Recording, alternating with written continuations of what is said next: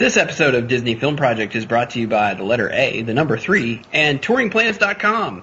Check out the new optimized touring plans. If you go on your phone and use the Lines application while you're in the parks, the touring plans will update automatically based on the latest data. It's the coolest thing ever. You got to check it out. Check out the Lines application and the new optimized touring plans over at touringplans.com. They are the sponsor of this episode of the Disney Film Project podcast.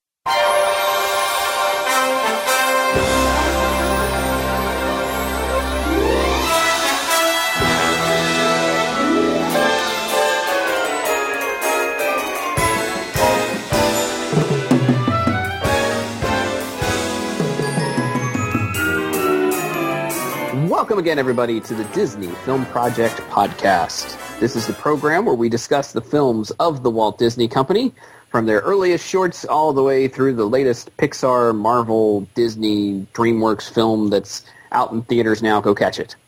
I don't know which one it is. Just pick one. Or I'm your host, Ryan Kilpatrick. Or all, exactly. All of them. Uh, I am your host, Ryan Kilpatrick. Uh, I run DisneyFilmProject.com, the website. Uh, soon to be followed by DisneyFilmProject.com, the lunchbox, and DisneyFilmProject.com, the bed sheets. Uh, you can go there and check out all of our fun wonkery about Disney films and all that sort of stuff uh, from posts from myself as well as my fine feathered compatriots, such as Mr. Todd Perlmutter, who is a blogger over at touringplans.com, chief technical officer at DisneyDrivenLife.com. He works over at OnTheGo and MCO.com, and I believe owns Google. And I can tap dance. This is what I've heard. No, which would really. be relevant. That would be relevant to today's film. Our other fine film buff is Miss Brianna Alessio, who you can read over at DisneyFilmProject.com. Go check her out usually on Monday afternoons or Tuesdays. You can read her blog about this film. Normally she would join us on the podcast itself. However, she is working hard to make some cash and, and set a move down to Florida. So she will rejoin us as soon as that situation is resolved. Meanwhile, we have the best producer in the business, one Miss Cheryl Perlmutter, who is a blogger and writer over on the go and MCO.com. You can follow her on Twitter at CherylP3, or you can check her out about.me slash CherylP3. How are you today, Miss Cheryl? I'm doing good. Glad to hear it. I always like to see. I, I like it when you're doing good Me too. because that generally means you'll go easy on us. Not necessarily. Yeah, that's true. All right. So today we discuss Saludos, amigos.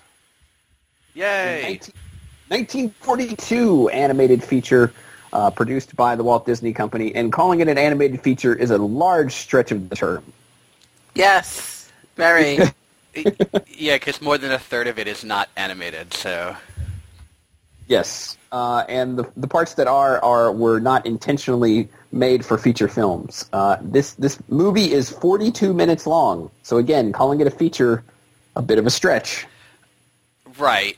Uh, so, here's here's what Ryan's talking about. I wrote some stuff down. Can you believe it? I did. I I'm swear. shocked. I, I, I swear I did. Uh, so, what is it? So, uh, the first short, uh, Lake Titicaca, is seven minutes long. Okay? Correct. Then uh, Pedro is seven minutes long. Then, hang on, looking, looking, looking. Um, El Gaucho Goofy. Gaucho is eight minutes long, and Oh, um, Aqualaria de Brazil is seven minutes long also. So if you add all that up, it's uh, not even 30 minutes out of the 42 minutes. So there's like 13 minutes that are live action, so to speak. Yes. All right, so there is a lot of uh, Disney history behind this short this short film, uh, as I'll call it, uh, that we need to dig into in order to help you understand what the movie is is there for. Uh, so so everybody take get their time machines ready, and we're going to go back in time. Easier for Not me. Todd's in mind. Yeah, I was going to say not Todd's time machine, but but your your imaginary Wayne's World style time machines. Yes. And we're going to go back to 1941 when the United States was not currently in World War II. Uh, but if you were in the government at that time, you kind of knew that eventually we were going to get into World War II. And if we were going to do that, we wanted to have as many people on our side and not on the side of Germany as possible. Makes rational sense, right? Yes. and especially our neighbors to the south in South America. We did not want them to be on Germany's side and help Germany get troops and ammunition and whatever else into South America in order to attack the United States. Yes, because Mexico is a land bridge to the United States, basically. Not entirely. Yes. I don't mean that in a derogatory way. I mean just it is Yes, physically. by by case of geography, that is the truth. So the the United States government, the State Department, under um, Nelson Rockefeller, whom you might know if you in New York or if you grew up in the '60s and and, and followed presidential politics. Nelson uh, was appointed the coordinator of Inter-American Affairs, which basically involved trying to make friends with the countries of South America. Uh, and he had some spectacular failures at this job there were some very poor expeditions to South America because the folks that Nelson sent down did not know the culture, uh, they did not know the people, and therefore they managed to offend without even half trying. So, come 1941, he was looking for another way to make favor with the folks of South America and turned attention to one Mr. Walter Elias Disney, who you might be familiar with. Nah. Heard of him. Who's that guy? That guy there. Yes. Uh, so they, they what they wanted to do was send Walt as sort of a goodwill ambassador under what they're calling the good neighbor policy. And they wanted to send Walt and a team of artists down to create short subjects, seven to eight minute films that would be focused on the art and cultures of each individual country. So, for example, a seven-minute short on Brazil or an eight-minute short on Chile that they would then send to those countries to show, see, we Americans understand you and we love you. So join us and not the Nazis. As opposed to the problems that they had with the Greeks and Hercules. Correct. Yes. Okay. Seems like, in retrospect, a very silly sort of thing. Right? Sort of, yeah. It's so I, I- I'm not going to talk to any particular feature just yet, but when I watch the um, the live action portions of them, I feel like three minutes about the place isn't even enough for a travel diary, Right. and half of each one is half of each of those three to four minutes is actually spent on uh, the art that they drew, and not actually on the place. I mean, like, like you can ask Cheryl, it's like every sentence is a thing, and I feel that these things are important, but I kept having to pause to write them down and like potentially like look them up and understand what they even were because I've not been to some of these places.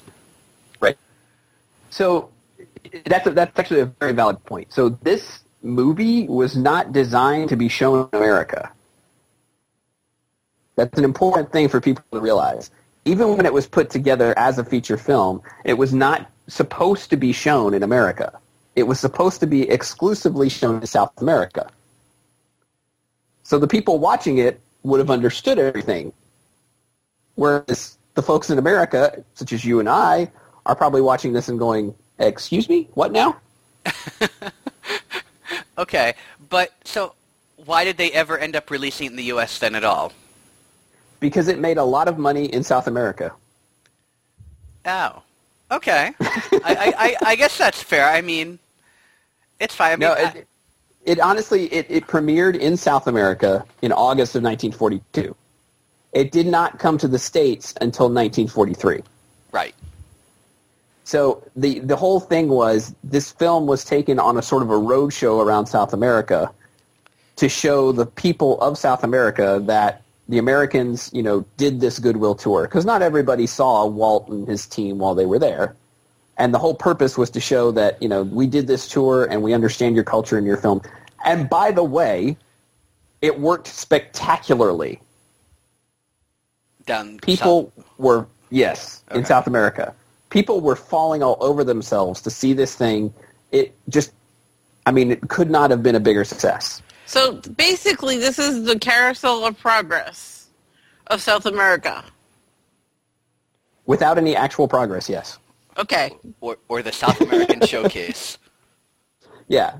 I mean, the, so originally the idea was, they did a lot of research and looking into things before the, the team left. So the, the tour itself took place in 1941 with Walt and about 20 musicians, composers, artists, etc. And they, they flew down to South America and spent uh, several months down there. And this was during the time, if you recall, that there was a big strike at the Walt Disney Studio. Yes. So this was sort of Walt's way to escape all of that because he did not want to deal with that. Oh, I thought plus was, was didn't his brother kind of say go get out of here? Yes. Okay. I Yeah. thought I had I thought I had read that somewhere. Yeah, it, it, it was sort of one of those things where all the planets aligned, and it was like, this is perfect. You go do this, and I'll deal with the labor strike, right? So they all went down there and were huge hits, but they did so much research before they left on the culture and proper ways to greet and proper ways to interact with people that they were they were anticipating being greeted poorly because of you know the United States standing in the world at the time and, and all the sorts of things that happened before with these trips that Rockefeller had organized. But when they heard it was Walt Disney coming down, Mickey Mouse was so popular in South America, like people were greeting him at the airport with huge rallies. I mean, it could not have been more successful. Okay, uh, so I, I I have a bit of confusion on release dates. So I, I get the the um, release date for uh, when it was released in Rio de Janeiro in 1942, and again in the U.S. in 1943. But the sor- the shorts themselves also have individual release dates. Right. was- they were later re-released. Okay, Yeah. okay, because uh, like what is it the um, the Brazil one uh, Aquila- Aqu- Aqualario. Aqua, Aquarela de Brazil. Aquarella. uh, Yes, yeah, I have really problems with that. Uh, was 1942, right? And then um, Gaucho Goofy and um, the um, uh, Pedro one were in 1943, uh, but Lake Titicaca wasn't released separately until 1955. Correct. So, what was the reason for the delay on Lake Titicaca? Was there any particular reason? No, it just fit into the, the way the Donald Duck shorts were at the time in 1955. That's all. Oh. The others, like um, the the other stuff, like uh, Pedro and um, El Gaucho Goofy, and those were the release dates you're looking at are actually when they were released individually in South America. Oh, okay. Okay, Whereas, that, that's like- unclear. So yeah. Yeah, yeah. Whereas like Lake Titicaca, although it does feature a lot of things from that region, it wasn't necessarily specific to it. And there was so from this trip again, the idea was to create a bunch of shorts, and these were the first four that were completed. But there were others that were released beforehand. But when they decided to make it a feature, you know, they, there were others released, you know, before that. Um, there's, there were several. There's Pluto and the Armadillo. There's um, the Pelican and the Snipe, stuff like that, that was released uh, short subjects before this came out in South America. Oh, okay. Okay, yeah. interesting. Um, now, did it? It didn't do as well in the U.S. You said, right? Uh, it, no, it didn't make as much money in the U.S. as it did in South America. But uh, the other thing you have to remember at this time is the government was paying for parts of these shorts. So this Okay. is this is basically a contract, and Disney, at the time World War II broke out, even though the United States was in the war, Disney had a bunch of money overseas from the release of Pinocchio and Fantasia and Snow White, and they, you know, they had built the studio based on the the grosses of Snow White, and then they couldn't get some of this money back from overseas, so they had to have money coming in, and South America was a market they hadn't tapped into as much. So another part of this tour was Walt would go to all the premieres of Fantasia in South America, and that boosted the grosses of Fantasia, helped with when this film came out. So you know the South America market really helped you know subsidize the studio as, as well as the federal government loan guarantees on these films. Okay. Now, later on, because um, is also a short feature, this was actually double billed with Dumbo on its release. Is that true? Right. Okay. It, it sometimes, yeah, Sometimes, okay. Not all the yeah, time, it right. It was when they were re-released. They were both Oh. re-released in 1949. Okay, that's what it is. Okay. Gotcha. Yeah. Not not in the initial run of Dumbo, but yeah, in the re-release it was. Ah, So we mentioned the four pieces of the of the film. There's four shorts that make up the the actual animation. There's Lake Titicaca, which is a Donald Duck short that talks about Peru and Bolivia. There's Pedro, which is supposed to represent Chile, and there's some controversy about that. Uh, El Gaucho Goofy, which represents Argent- Argentina, and of course Aquarela de Brazil, which represents Brazil. So originally these were supposed to be featured in reverse order to mirror the the way the trip actually went. So when they did the trip, they went to Brazil, then Argent, Argentina, Argentina, sorry, uh, Chile, and then Bolivia and Peru. Uh, but since Aquarela de Brazil turned out to be the best of the shorts, Walt actually reversed the order so that it's the climax of the film. Okay. I mean, it and it's literally the climax. So we're watching last night, and after um, Donald and Jose are done dancing, um, and it flashes the end up on the screen, Cheryl's like, "What? They're not even going back to the people on the airplane." she just it's like just done. We're out of here. Yeah. yeah, pretty much. Well, because you got to remember, like each of these shorts was completed before they made it into a feature film, and they didn't go back and recut them because they didn't have time. Because uh, under the contract, they had to get something out. So, like for example, the, there's one frame cut from those four shorts from when they were individually completed, and that's the title card to Pedro, which was Pedro writing his name in the sky. Other than that, these are exactly the way they would have been released separately into theaters. Okay. And that live action footage, so the film the film basically quote unquote chronicles this trip that we just talked about that Walt and his animators took. Yes. The problem is the people on the plane they show everyone getting on a plane and flying off and all that kind of stuff. That was all filmed on the Walt Disney Studio lot. That's not real footage. Yeah. So, and, and you know, you know how you know, because nobody actually wears their suit and keeps their suit buttoned the entire time they're in a seat. In in a so so here's here's the funny thing about that. They're actually wearing the exact clothes that they wore on the plane. Walt made them go back and get the clothes that they wore on the trip, but they're not. You're exactly. They're not wear. They're they're like all buttoned up and everything, as opposed to like if you see shots of them actually on the plane, you're just really they have the suit jacket thrown over the side and all that kind of stuff. Right. I mean, that's that's the thing is when you see the candid shots of like Walton stuff like that from this time period, right? They've always got their jackets over their shoulders or their sweaters on, and these guys are head to toe, and we're supposed to believe that they're sitting there sketching. And I've never seen an artist not roll up his sleeves when he sketches, Right. and certainly Yeah. not wear a suit. So it, it's it's it's very stoic, but I understand why, because from our perspective, where we are today, it's it looks ridiculous. But in the 40s, people kind of expected that sort of thing from people that they were watching in a movie, right? Because I mean, Right. Cary Grant always wore his suits buttoned up, right? He never he never broke form in a movie, right? That's that's the sort of thing that's going on in this time period. So you have to take all that into consideration. Yeah.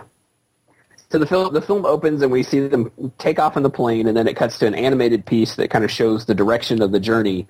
And before we really get much of anything, we go to the Bolivia and Peru section where they show some shots.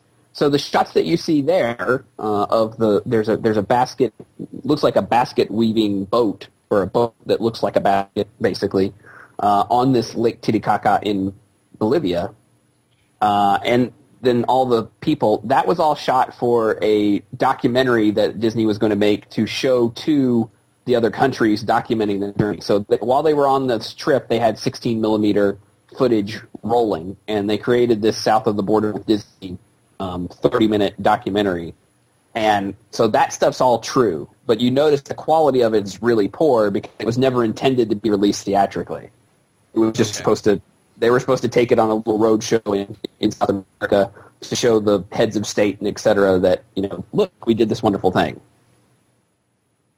Oh, okay. So this Yeah. you're talking about the whole part where they're talking about how wood is scarce and they make Yes. the boats from balsa wood. That whole thing. Okay. I Right. I, I, I kind of sort of took some some vague notes here.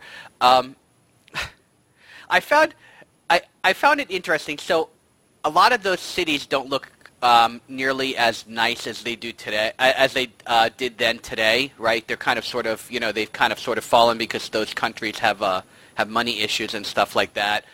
But it, it's really, they're really nice, pretty places, and I kind of sort of, you know, forgot that, not having, mostly having watched the animated segments of this in the past several years and not having been through the whole thing in a while, right? Mm-hmm. And um, so you kind of sort of you move away from that. But I liked um, the the comment about they, they talk about the bright colored clothes and the conservative hats, and the women are wearing like bowler hats. Yeah, that's correct. Lots of bowler hats. I, I thought the llama thing was funny. Uh, so why? So they show I they get they go on the burros right, and they show the, they tell moving haystacks, and they show their burros, and then they have this position that llamas are stuck up, and I didn't really. I didn't even get the feel from that for that. I, am not sure. I'm not sure you're getting the point of the movie here, Todd, because it's not supposed to make sense to you. It's supposed to. It's supposed to be. It's it's basically there to show that, it, without without being crude about it, it's there to check boxes, right? Like, see, we went here, and there were llamas. Check. There was. Oh, see, okay. here's the lake. Check. Right, because I, I, you know, I have to keep in mind what you said at the beginning, which is that this is not really made for an American viewer, this is made for someone from the location that it's being shown. And I, I got to get that straight in my head. Yeah, yeah. It, it's let's put it this way: it is not an example of good storytelling. No, in the I, least. I, well, honestly, I think the pictures speak much more than anything that's being said in the movie. Yes, right. I, I would completely agree with that. Because when you see the pictures that they're drawing, and it becomes the animated feature that you see following, it that makes sense. Yeah, okay. and I think that's the whole point, right? Because this other foot, this bridge footage was not supposed to ever be shown to the public. So the reason they put it in the film and they have Fred Shields narrate all the different segments is to provide some sort of bridge between the animated pieces. And it's very awkward, to say the least. But the idea is, like I said, check the box that we saw this, we saw this, we saw this.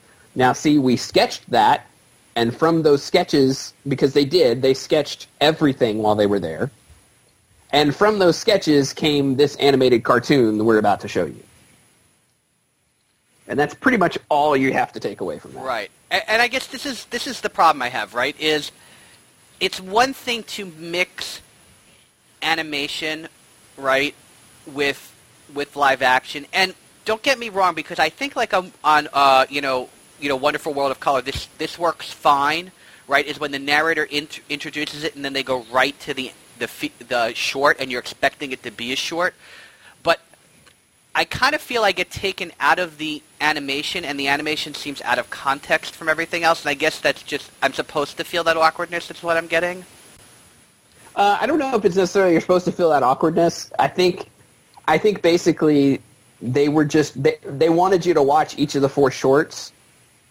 And that's that's the important piece. Everything else in between is just a filler to make this a feature length quote unquote film. Oh right because it would only be like right because we already figured out it would only be like 29 minutes long or whatever it is. Right. Okay. Let me ask some questions. And, sure. Because i okay so they, i know they weren't ever supposed to show us but I recall seeing parts of this before. So yeah, was this was this was shown on Disney Channel? I believe at some point, like maybe during Ozzie and Harriet, or during the vault, you know, the the old Vault Disney stuff that they used to do, like after like yeah. ten o'clock, they used to do like Vault Disney instead of you know repeating the old shows that were on. They would just you know sh- start showing stuff that they had in the vault. So like like the animator scene, I recall that before. So um, am I? So why were they? If we weren't supposed to be showing this, why did they show it to us? Is it because it was us archives or? Yes. Okay. Okay. Yeah, I mean, basically, they they released it as a feature film, like I said, because they made a lot of money with it in South America, and they wanted to do, make some money off of it in North America. But then and the other reason, frankly, that they released it in North America is because Nelson Rockefeller wanted to show the world that what he'd done was somewhat of a success, and he owned stock in RKO Pictures, which was the dis- Disney's distributor at the time. so Yep. a lot of it was political too.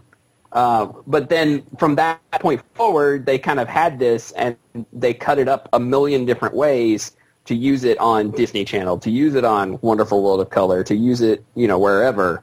It just became part of that stuff that you would see, you know, chopped up a hundred different ways. Sort, sort of like all the package features did. You know, all, like Ichabod and Mr. Toad. How many of us saw Ichabod on Halloween night for years and years on Disney Channel? I know I did. Yeah, and you But- almost never but see you- Mr. Toad. Yeah.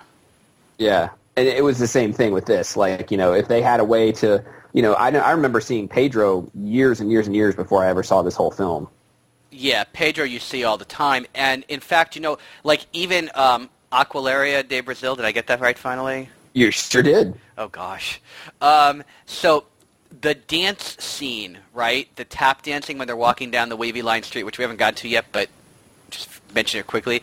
That just that portion of that, it's like you know two and a half minutes long, plays and plays and plays all the time.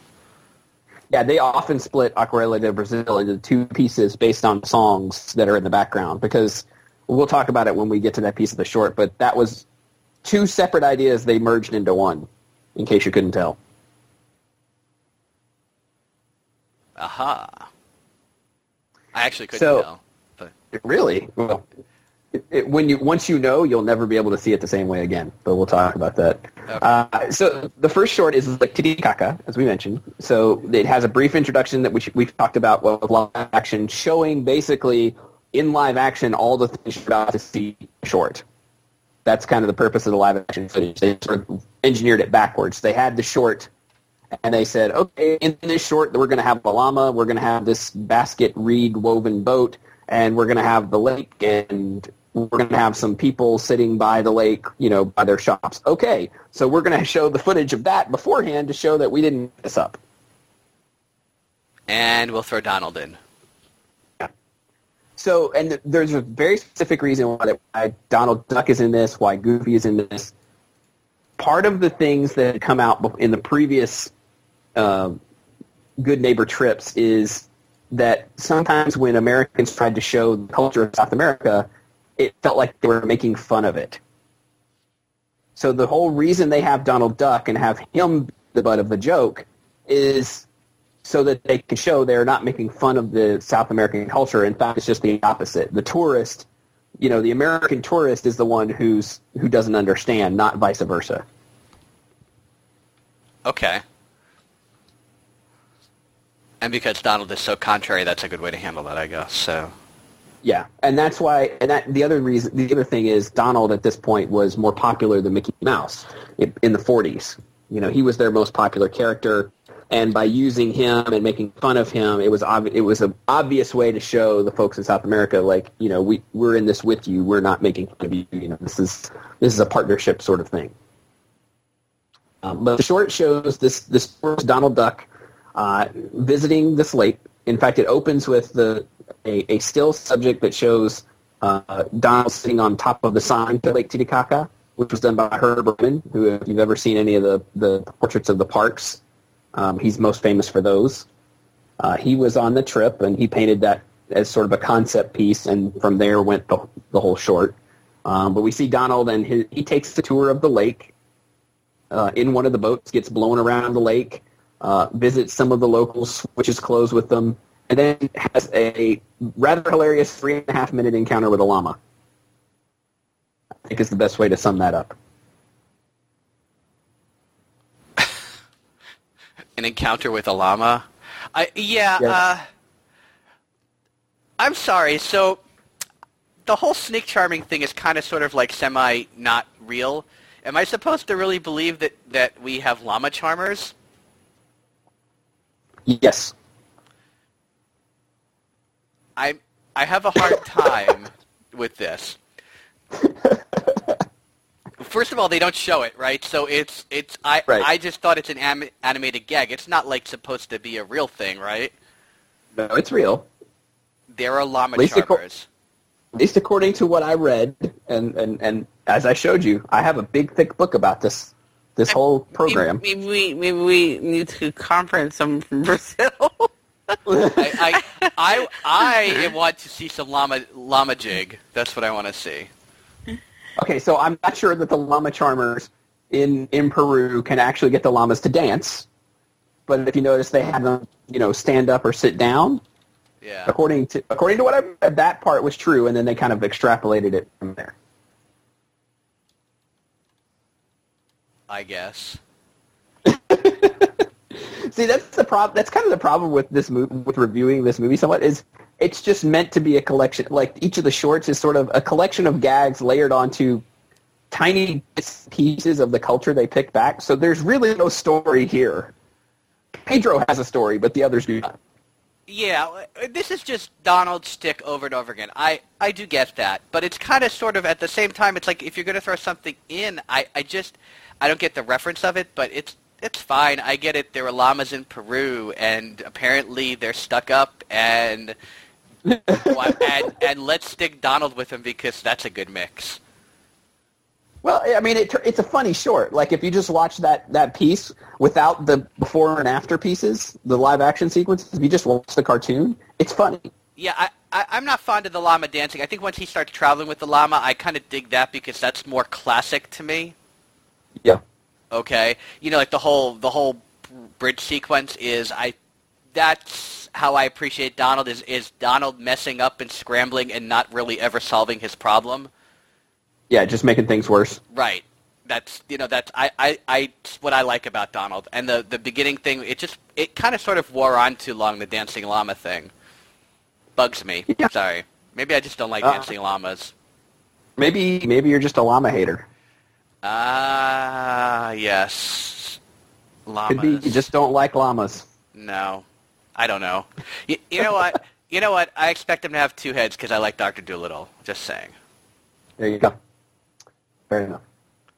But uh, th- this whole this whole piece, you know, this Lake Titicaca sequence is really, you know, like I said, you can re- you can watch it outside of the film as just a regular old Donald Duck cartoon. But if you lived in that area, if you're Peru, you recognize some of the culture of the area, and and that was kind of the whole point, right? Is that the folks in that area would recognize the culture, but still be able to relate to it through Donald Duck. So the next piece of the film after after Lake Titicaca is Pedro, which is the story of a small airplane in Chile uh, flying over the Andes Mountains to retrieve the mail and then return the mail back to Chile. Uh, and it, it this one was definitely one that uh, caused a lot of controversy because the folks in Chile basically said that there is no part of Chilean culture in the film. And they would be completely right about that. Okay, so I just thought people were really into mail in Chile, so that makes me feel better.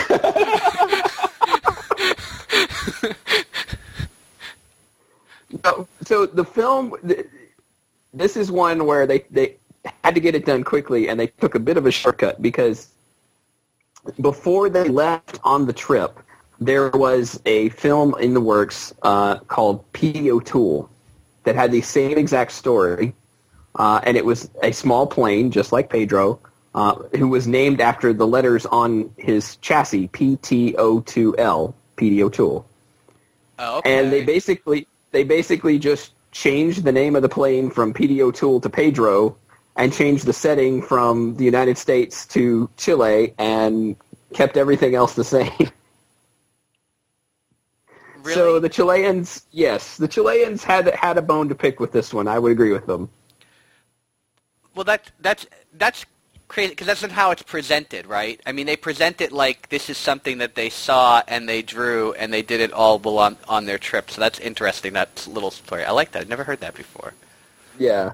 So I mean, they definitely adapted it, right? They they they put the Andes Mountains in there and and the the names of the cities and all that kind of stuff. The film had not been animated before they left, right? So it was definitely affected by what they saw in Chile, but there's no like for example, we talked about in Lake Titicaca, there's the llamas, there's the boats, there's all these things that were actually seen on the trip. In this case, there were not, right? Except for the city of Mendoza where he picks up the mail and the, and the mountain ranges. Those were there, but Yes. you could have seen that on a map. You didn't have to go to Chile to get it done. Right, and and the thing about Aconcagua and uh, the the statue of Christ that's the, on the border between the two countries in the middle of the Andes, that's all it's real. I looked that stuff up so you can find that stuff. Yeah. But but you're but I don't that depiction of Aconcagua, I, I sorry, Aconcagua, right? Sorry, I gotta want Yes. to pronounce that. Do you, they, they um. I don't know why they think it's it. They make it like this big pointy peak, and it's not. It's like kind of sort of like a very, you know, America's mountain where they where they tend to be much more rounded on the top rather than pointy. And I'm not Yes. sure why they depicted it that way. It reminded me a lot of um, Fantasia. Yeah. Well, Right. with good reason, because most of the folks who worked on it were the same folks. I mean, um, Bill Tytla, who worked on Chernobog, uh, worked on Papa Plane Okay. in this in this piece, and contributed some to Aconcagua and some to the rest of the feature. And then, like Fred Moore, who did the cherubs and things in Fantasia, he did the character design for Pedro. So Okay. it was it was definitely a lot of the same artists, you know, designing this piece. And one of the original ideas for, for this film and for all of these, you know, South American shorts was to do something called the Pan American Symphonies, which was basically take a piece of music from each country and create a Fantasia esque, you know, feature film out of that. It didn't go that way, but you can see where it kind of ended up similar to that. Especially when you get to Three Caballeros, that's basically what that film is. Yes.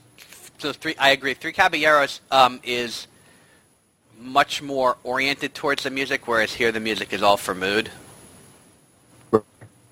Yeah. So the story of Pedro, in a nutshell, Pedro is the little plane. There's a Papa plane, a Mama plane, uh, and Papa goes and gets the mail, but Papa gets a cold. Mama can't go get the mail, so Pedro has to fly over the mountains to Mendoza, pick up the mail, and then fly back over the mountains. But he has to work with you know all the ups and downs of the air currents, and of course the menace of Aconcagua Mountain, which I'm not really sure how the mountain standing still was such a menace. But it was, according to the film. I, I, I get the feeling they must have met somebody and been told a story about the mountain, and they were trying to depict that, but because that wasn't translated to us, that probably literally got lost in the translation. Yeah, I think so. So he, he manages to, to fly through the through the storms. It looks like we get another fake Disney death. It looks like Pedro ran out of gas and, and falls to Earth. Yep. Uh, but in fact, he crash lands back at the airstrip, and it's revealed that what is in his mailbag is a postcard that says, "We're having a great time," and it is signed by uh, a gentleman who the name I can't, forget the name. I believe it was uh, is it Jose Campos or something of that nature. Uh, but anyway, Yeah, the- I don't remember. I thought it was Jose Carioca. no, it's not because the name of the that's signed on the postcard is actually the name of the person who guided Walt and his team on their trip. Okay. Ah, okay. You know my favorite cute little thing in this short is? Is so early on when they're talking about Pedro's life, right? And they Yeah. mention um, they mention the things that he's taking in school, and one of them is anatomy, and there's a skeletal airplane, right? Yes, I like Okay. it too. They they play back to it later on with the lightning strikes because the lightning strikes and it's behind him, and he gets lit up like an X-ray, and you can see his skeleton. Yep. So I kind of like that they kind of you know played that end to end almost. Yeah, it was it was a, it, it's a well done short, but I can understand the Chileans not thinking that represents much of their culture. Yeah, and Pedro is one of the more popular of the obscure characters for sure. And it it was released almost immediately as a storybook when the movie came out in America, uh, which was another reason why they wanted it out in America is because there's definitely some merchandising potential off of uh, the film. So even if it didn't make money in the box office, it made good money uh, out, you know, in, in the Golden Book market. Yeah, it's uh, I kind of find uh, the um, the connection to the Three Bears that they kind of sort of play off in the beginning. Mhm. Right? I, I, I, is there any background to why they chose that, or that's just in front obvious and what it is? It was, yeah, it's just what it is. It was already uh, part of the uh, part of the original outline for the PDO feature, so they just left it in there. Oh, okay. That that makes more sense. Yeah. From Latin America, you might recognize the, the uh, comic Condorito, which is a famous comic started by, and I'm going to mess this name up, um, Rene Rios Boettiger. Not by Uh, Condorian? By Condorman. I don't know, but it might have inspired Condorman. We don't know. Uh, but Condorito is a, is like one of the most famous um, comic characters in Chile, and it was started by this man because he thought that Pedro was such a poor representation of the Chilean culture that he wanted his own representation. And now there's a statue of Condorito in Santiago, Chile. yes, and his dog Washington. yes. so interesting effect that, that that Pedro had on the Chilean culture. Yes. All right, so Cool. The third piece is uh, El Gaucho Goofy. Uh, but before we, we find out about Goofy, which translates basically to the cowboy Goofy, the Argentinian cowboy Goofy, before we see this, we see, you know, the, the group go to Argent, Argent, the Argentine. I can say that. For some reason, I can't say Argentina. I don't know Yeah, why. no, yeah, no. Well, they they they go to Buenos Aires. You could just that's Yeah. easier to say. Thank you. uh, and and they, they witness a bunch of you know the culture and of, of the gauchos, the dancing, the music, and that sort of thing. Uh, unfortunately for the film, they witness it in Glendale as opposed to in Buenos Aires because all of the shots of the the party sketching and witnessing the gauchos and all that sort of stuff had to be recreated in Glendale at the studio. Really? So so that's that's interesting. So what happened to the film? It's just that the 16 millimeter thing didn't work out right, or they didn't take pictures of the stuff that they wanted to talk about in the movie. It- What? Pretty much the latter, yeah. It didn't have the pictures that they wanted. So some of the stuff, right, when you don't see Walt and his team in the picture, Yeah. some that stuff is real. And then they mix it with footage that they shot at the studio. Oh, because they're taking because when they're on the trip, they're taking pictures as tourists, but nobody's taking pictures of them being tourists. That's what the problem Exactly. was. That just suddenly clicked with me. Yeah. Wow. So uh, And I, by, by the way, in the documentary, and I use air quotes on that, south of the border with Disney, they did the same thing. There's shots of them in a horse-drawn carriage going through uh, the streets, and it's a green screen. interesting. Yeah. Walt, Walt was never one to let, you know, existing footage or any sort of limitation get in the way of a good show. So, so I liked at one point when they're having the barbecue because I missed what they actually referred to it as something completely different, but it looked like a barbecue to me, so I wrote barbecue in my notes. It's basically what it was, yeah. Okay, so they're they're doing dancing, right? And they're talking about the, that it's not the tango, but they're not specifically saying it. And so I wrote down looks like square dancing, and like five seconds later they go, it looks just like square dancing. Yep. No, it's And- good because uh, the other thing is that during the trip, the reason why they wanted to make uh, something to do with the gauchos is during the time that they were in Buenos Aires, they had Walt dress up as a gaucho most of the time they were there. Yeah, and if you see if you see the documentary that came out, I think it was was it last year or a year before the Walt and El Grupo. I was going to ask about that. How does that relate to all of this? It basically chronicles the trip. Okay. Yeah. It doesn't it doesn't touch much on the, the films themselves and how it came out, but it talks about the trip themse- itself. It's very good if you get a chance to watch it. Very good. Recommended highly. But yeah, they, they have Walt um, dressed up as a gaucho many, many times on this trip, Interesting. which is rather amusing in and of itself. So one of the things that I really liked about this is I'm, I gauchos are very interesting. You know, um, you know the whole south of the border cowboy thing. You know, because you have you know in our culture we have Clint Eastwood and Humphrey Bogart was in some movies and stuff like that. So it's it, you know it's Treasure of the Sierra Madre, right? For example, right? Right. Mhm. Um, this is so gauchos are very very interesting in our culture because we have kind of sort of romanticized them to the same way we romanticize like samurai Exactly. Yeah. right? Um, and so that's I, that's kind of how I like to think of them as is gauchos are the samurai of the South. I like that. Yeah, I like that. yeah.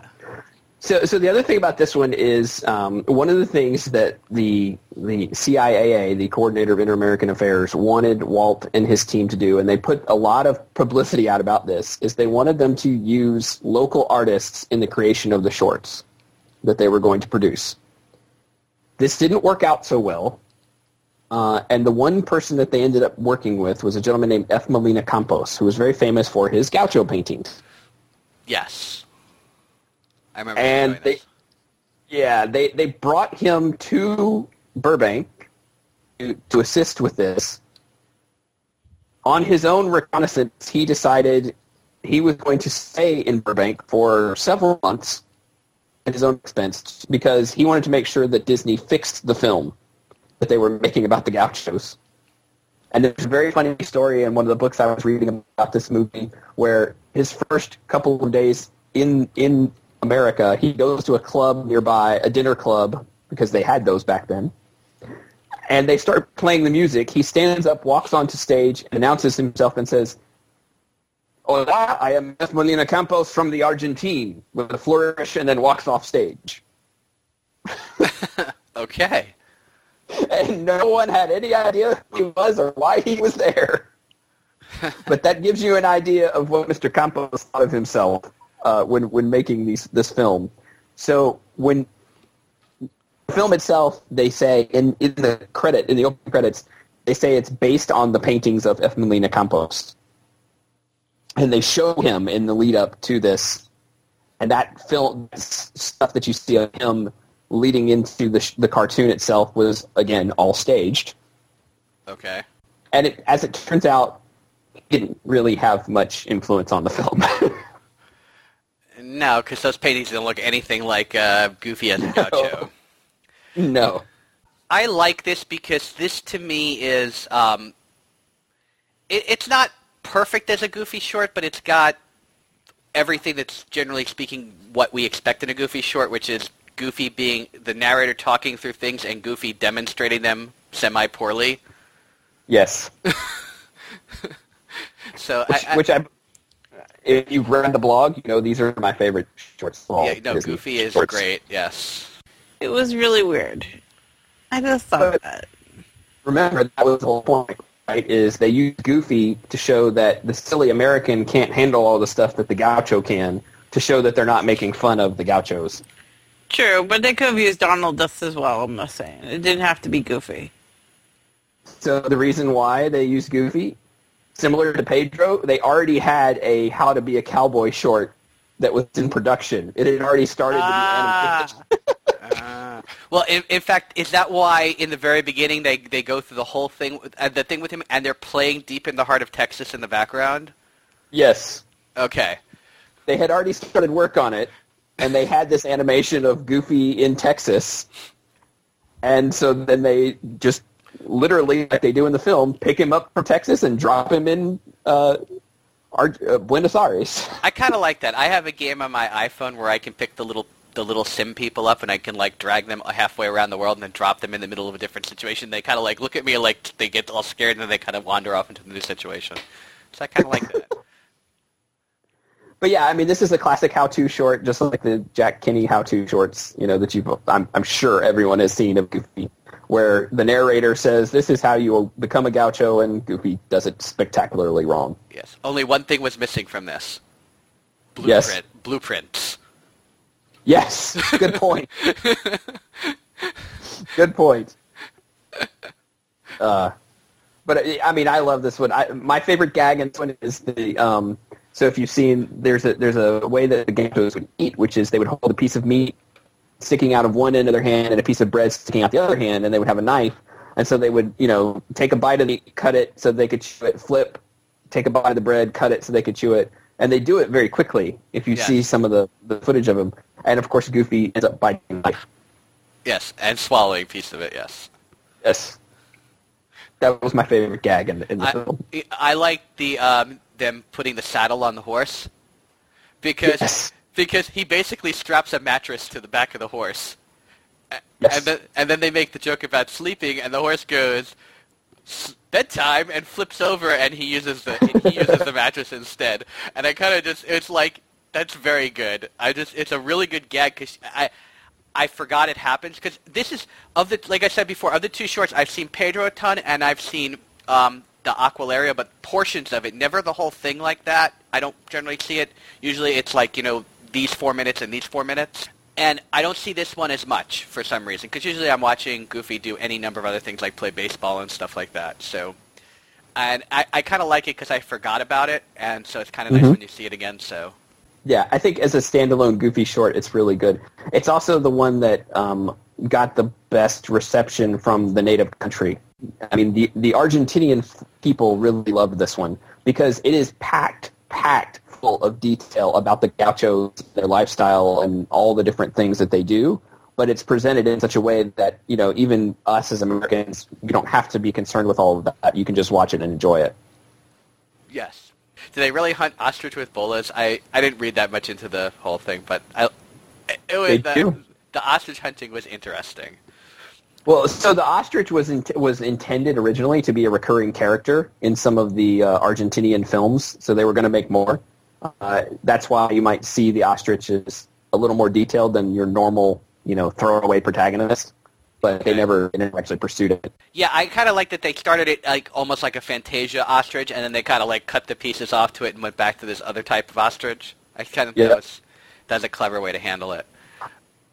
Um, I, but I like that that it happens and he captures the thing successfully and he's on top, and then they redo it in slow motion and he completely botches it up. Yes. of course. Well, it had a different outcome. I mean, usually, you know, when things rewind and play back, they have the same outcome. But no, no, no, no. This is a goofy short. Things don't work that way. No, not at all. All right. So the last piece of the film uh, deals with Brazil, and it's uh, set to the tune of a, a, song called Aquarela do Brasil, or Watercolor of Brazil. And uh, the story behind this is this is this is the one piece of this film that actually was meant to play with music. So when they went down to South America, they Walt and his team were trying to buy the rights to different songs so that they could then use them as subjects for a Fantasia style piece of piece of film. And this song Aquarela do Brasil was like almost the unofficial national anthem in Brazil. Like it was so popular that people couldn't get enough of it. Ah. And in fact, when the film came out, again, one of those you know, lucky happenstance things. There was this huge dispute with ASCAP in, in 1940, and they ASCAP is the are the folks who license music to radio stations and other places. So this alternate company BMI came up and started licensing all this music from South America to for play on popular radio in America, and one of the biggest hits was Aquarela do Brasil, completely by accident. So by the time this came out, it was the the song itself was a huge hit in America, and like people were reporting it left and right. Popular music artists. Oh, so this is so it, that that's a the draw is uh, multicultural is what I'm getting from that. Yeah, yeah. The, the Americans like loved the song, and in Brazil, forget about it. I mean, it was it was the biggest song of, of that decade. I have an interesting question. So yes, when when they draw the character initially, right before they put his clothes on him, they call him Joe Carioca. Yes. But then suddenly he's Jose, and he's always been Jose. Yes. So eh, there's no reason for that. Just they decided, hey, we should probably make it Jose because that's more Brazilian. Well, it's the same thing. The English translation of Jose is Joe. I guess but but that's why like so it, in casual conversation right they would have referred to a brazilian person would have referred to him as or, or if they were talking to an american they might have called him joe carioca. Because um, he's referred to in all the in all the like backup sketches and documents and things as joe. Yes. But the brazil some of the brazilians refer to him as jose. So it's it's kind of a six of one half dozen the other sort of situation Right. Now, uh, his last name is interesting because uh, it's actually the Portuguese uh, word for native. Right. right. Like so. So basically, they're saying you know Joe native, Joe, you know, on the road, on the street, that kind of thing. That's what that's what his name actually yeah. means. He's supposed to be just an average Brazilian because his role in the film is to take Donald and show him Brazil. That's the whole idea, right? Is we we get introduced to this watercolor of Brazil, and then Jose Carioca is going to take Donald around and show him life in Brazil. Can I give a modern equivalent of this? Sure. sure. Jose Carioca finds Donald, takes him into Cava. That's what I've got. I like it. He's actually pretty close. he is. Yeah. Well, what's interesting, so you were talking, we were saying earlier about how it's almost two separate pieces because the opening, like, there's no Donald in the opening part, right? Because it was meant to be a more Fantasia style sort of thing. And that's where, like, Mary Blair comes in. If you know your Disney artist history, Mary Blair is the person who designed all the Small World dolls and the exterior and everything. Well, she wasn't actually working for the studio. She had quit the studio to focus on her own art. And when her husband got picked to go on this group to Brazil and, and the South American tour, she begged Walt to rehire her so that she could go on the trip, and she did. And the, her background paintings are what kind of open this part of the movie. But because Mary Blair went on this trip, you know, then she was back at the studio. Um, you'll see a ton of her stuff in Three Caballeros, but then she was able to do all the stuff for Alice in Wonderland and all the other films, you know, that she contributed to, as well as the stuff in the parks from that point forward. But the film opens with, with her stuff and some, you know, just general Fantasia-esque stuff of uh, scenes being painted and flowers and you know parrots and all that very abstract sort of ideas going to the song. Yes, uh, it it it reminded me of um, it, it was very. She, this is her stuff. In this is um, the transitions at least, which I don't know if she came up with or if somebody just took her pictures and worked them between the two. Yeah, things. I'm but, not sure. But they're very they remind me of Salvador Dali almost, right? Which I know had a mm-hmm. studio connection, but um, because you see um, the pictures evolve, right? Like the flora becomes fauna, right? In various yep. places, right? And like you you have and then you have like samba inked flamingos, which I thought was clever, right? Mm-hmm. Um, and then I wrote, I wrote down that you have toucans that that were bananas, and then they they're, they're the bananas become the beaks of the toucans, right? Yep. And then you have a um, they draw a palm tree, and then the bird, the top of the leaves on the palm tree become the tail of a bird that then flies off. Right. You know, so it, it's it like you said, it, it, it's abstract and it's got that feel to it. And I'm just wondering if there was an even earlier involvement that's unmentioned. I'm, i mean, most of the stuff was done by the effects animator. So Josh Meador is one of the ones. Um, he he did he did all the paintbrush stuff. Okay. So when the paintbrush comes in and is painted, I don't know if it was like you said influenced by Mary Blair's paintings or not. I would imagine so, but I don't know for sure. Okay. That's fair. I mean, she might have very well painted more than just backgrounds. I mean, that wasn't all she did. She did do animal work and stuff like that. So yep. it's entirely Absolutely. possible she had, that both were there. Um, I, I and then and then I like how the flower just kind of like spits Donald out. Yes. Yeah, the flower spits Donald out, and all of a sudden we're in a completely different sort of short because Donald's there, and the paintbrush comes in, and we mentioned paints Jose Carioca, and Jose takes him down the stairs to the club, like like Cheryl said, where he gets to drink some fire water and then they go dancing. yeah, so that was very interesting. Um, you don't often see um, Disney characters drinking alcohol. Often, no. right? No.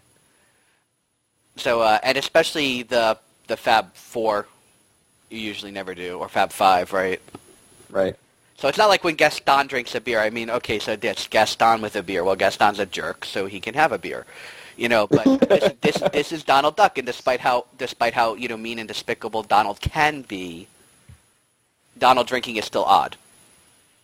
Yes, and it's it's interesting. I mean, they did a very good job of capturing Brazil. So, like in the live action sequences beforehand, we see the you, you mentioned earlier the wavy streets. Yep. The way the tile is laid with the white and black kind of up and down waves through the street, and they captured that in the film. The the club that they go to is actually a club that Walt and his folks were entertained at. The Copacabana Hotel is where Walt and his team stayed when they were there, or at least the you know Walt did. Some of the others stayed in a less classy hotel down yeah, the street. They, they they mentioned the Copacabana, the Atlantico, and the Urca, and I believe the only one that still exists is the Copacabana. Right? I don't think the other yeah, two even so. still exist anymore. And the Urca was where their welcoming party was the first night they went to Brazil. Oh, interesting. That's in the book. I take it. Yeah. Okay. Yes, it is. Cool. And uh, I, I, I kind of like it. So one of the things is if you're familiar with um, the current ride, right, at this, at uh, at Epcot in the Mexico Pavilion, the um, there's a there's a bit with Donald in the ride uh, with the um, the cantina lady, you know, with the wearing the pineapple on her head and stuff like that. That's coming from this scene, Yes. right? That's it's important to know that that's just that's how you know Dis, Disney is very good at paying. You know, when they take characters from something and and do an homage like the ride is. Okay, Yep. they they take they take reflections of the source material and reflect it into the ride, and that's an example. Yes, absolutely. And there's there was uh, I've read some stuff about this where people say, "Oh, well, Carmen Miranda was a uh, a technical advisor on the film, and that, that must have been paying homage to her." No, she. So Carmen Miranda was hired as a technical advisor on the film, uh, but she was hired, at least according to the research I can find, after the film was completed for publicity's sake. Right. That's what I. that's what I was led to understand too. Is she toured with the movie, not to answer questions about the movie, not the not as part of the creation of the movie. Right. Yeah. But they wanted to put it out there in the press materials like, oh, Carmen Miranda helped with this movie because she was at that point becoming a star in the United States as well. Yes. But like Cheryl said, it just ends. They, you see the shots of the club, the Urca, and then it's over. Yeah. It, it's kind of sort of. It, it's very sad. I, I. I know. It's not. Well, that's sad. I mean, so we come back to the characters, which is good, and we'll do that in a later podcast. But um, it, it just it's abrupt. I agree with Cheryl. It just they're like one second they're having fun and partying down, and then boom, the end. Get out. Yeah. Well, it's not your typical. I think for me, it's not your typical. Um, sh- not even short. I mean, like even. I mean, like even the Chip and Dale stuff. I understand really has no real ending, you know, resolution or anything like that. But there is kind kind of like the end, and there wasn't even that here. No, right, there's they, not. They didn't. They didn't wrap it up. That's they didn't wrap up either thing, right? They didn't wrap up the live action stuff, and they didn't li- wrap up the animated stuff. Yeah. They never. They never exactly. They don't like the whole thing starts with we're taking this tour, and they never say even just a little piece of and we made it out of the United States, and we made these wonderful films for you. Like none of that. Just it's over. they were under intense pressure to get this done and get it out. You know, the government had basically given them a lot of money to to do this, and they they were racing against time, as you might be able to tell by the fact that they used things they already had and that sort of thing. So, so it was they were under very intense pressure to get this done, and I think you can tell when you watch Why, it. why is it only 42 minutes long? I mean, because I thought that 42 minutes meant it wasn't a feature, but it's referred to as a feature. Uh, I think that was as much as they could. I mean, they had so the original contract was the group one of the shorts. They were supposed to do twelve. The first group of them was these four. They finished these four, turned them in, and it's not really clear based on what I can read why they ended up making it a feature necessarily, except for except for um, you know it was going to make more money and get better billing that way. So they knew they had to make it a feature film because they were under under the gun and they had to you know hit the hit the release dates. But they they figured out quickly that they could cobble together 14 minutes of footage from what they had shot in 16 millimeter and and make the release date. So it was one of those cases where you're working to hit a release date, and as we see a lot of times in movies these days. Okay, that's fine. No, I just thought there was like a minimum requirement bef- before something became a feature, but I thought it was I thought it was 60 minutes. Right? Like, didn't we have this conversation with Dumbo where Dumbo's a certain length because it had it Yes. been like three minutes shorter, it wouldn't be a feature? Let's go back to the Nelson Rockefeller owns stock in RKO Pictures discussion. Oh, Nelson Rockefeller. Okay. Yes. Yes. Almost bankrupt the state of New York. Sorry. Yeah, he uh, he he put a lot of pressure on RKO to put this one out. Honestly, that's a perfect answer for me, so I'm good. my my other conspiracy theory is that maybe someone from Hitchhikers tra- time traveled and got them that, that number. This movie must be 42 Whoa. minutes long. Whoa. So are you saying, Cheryl, that this movie contains the answer to life, the universe, and everything? Possibly. You never know. The Samba. All right, so I hesitate to call it a film, but let's rate this uh, short 42-minute subject. uh, on on a scale of one to five. Cheryl, what would you think? Uh, okay, I, w- I have two different ratings. Fair. Okay, stick with me, folks. My overall rating is a two. But before you all yell at me, I'm sure you're all yelling at your computers. Cheryl gave this a two. What? Um, for what? the Disney part of it and for the history part of it, I give it a five. But it doesn't have continuity in between. The narrator enough is not doing enough to piece it together to be a whole. All right, Todd, what do you think?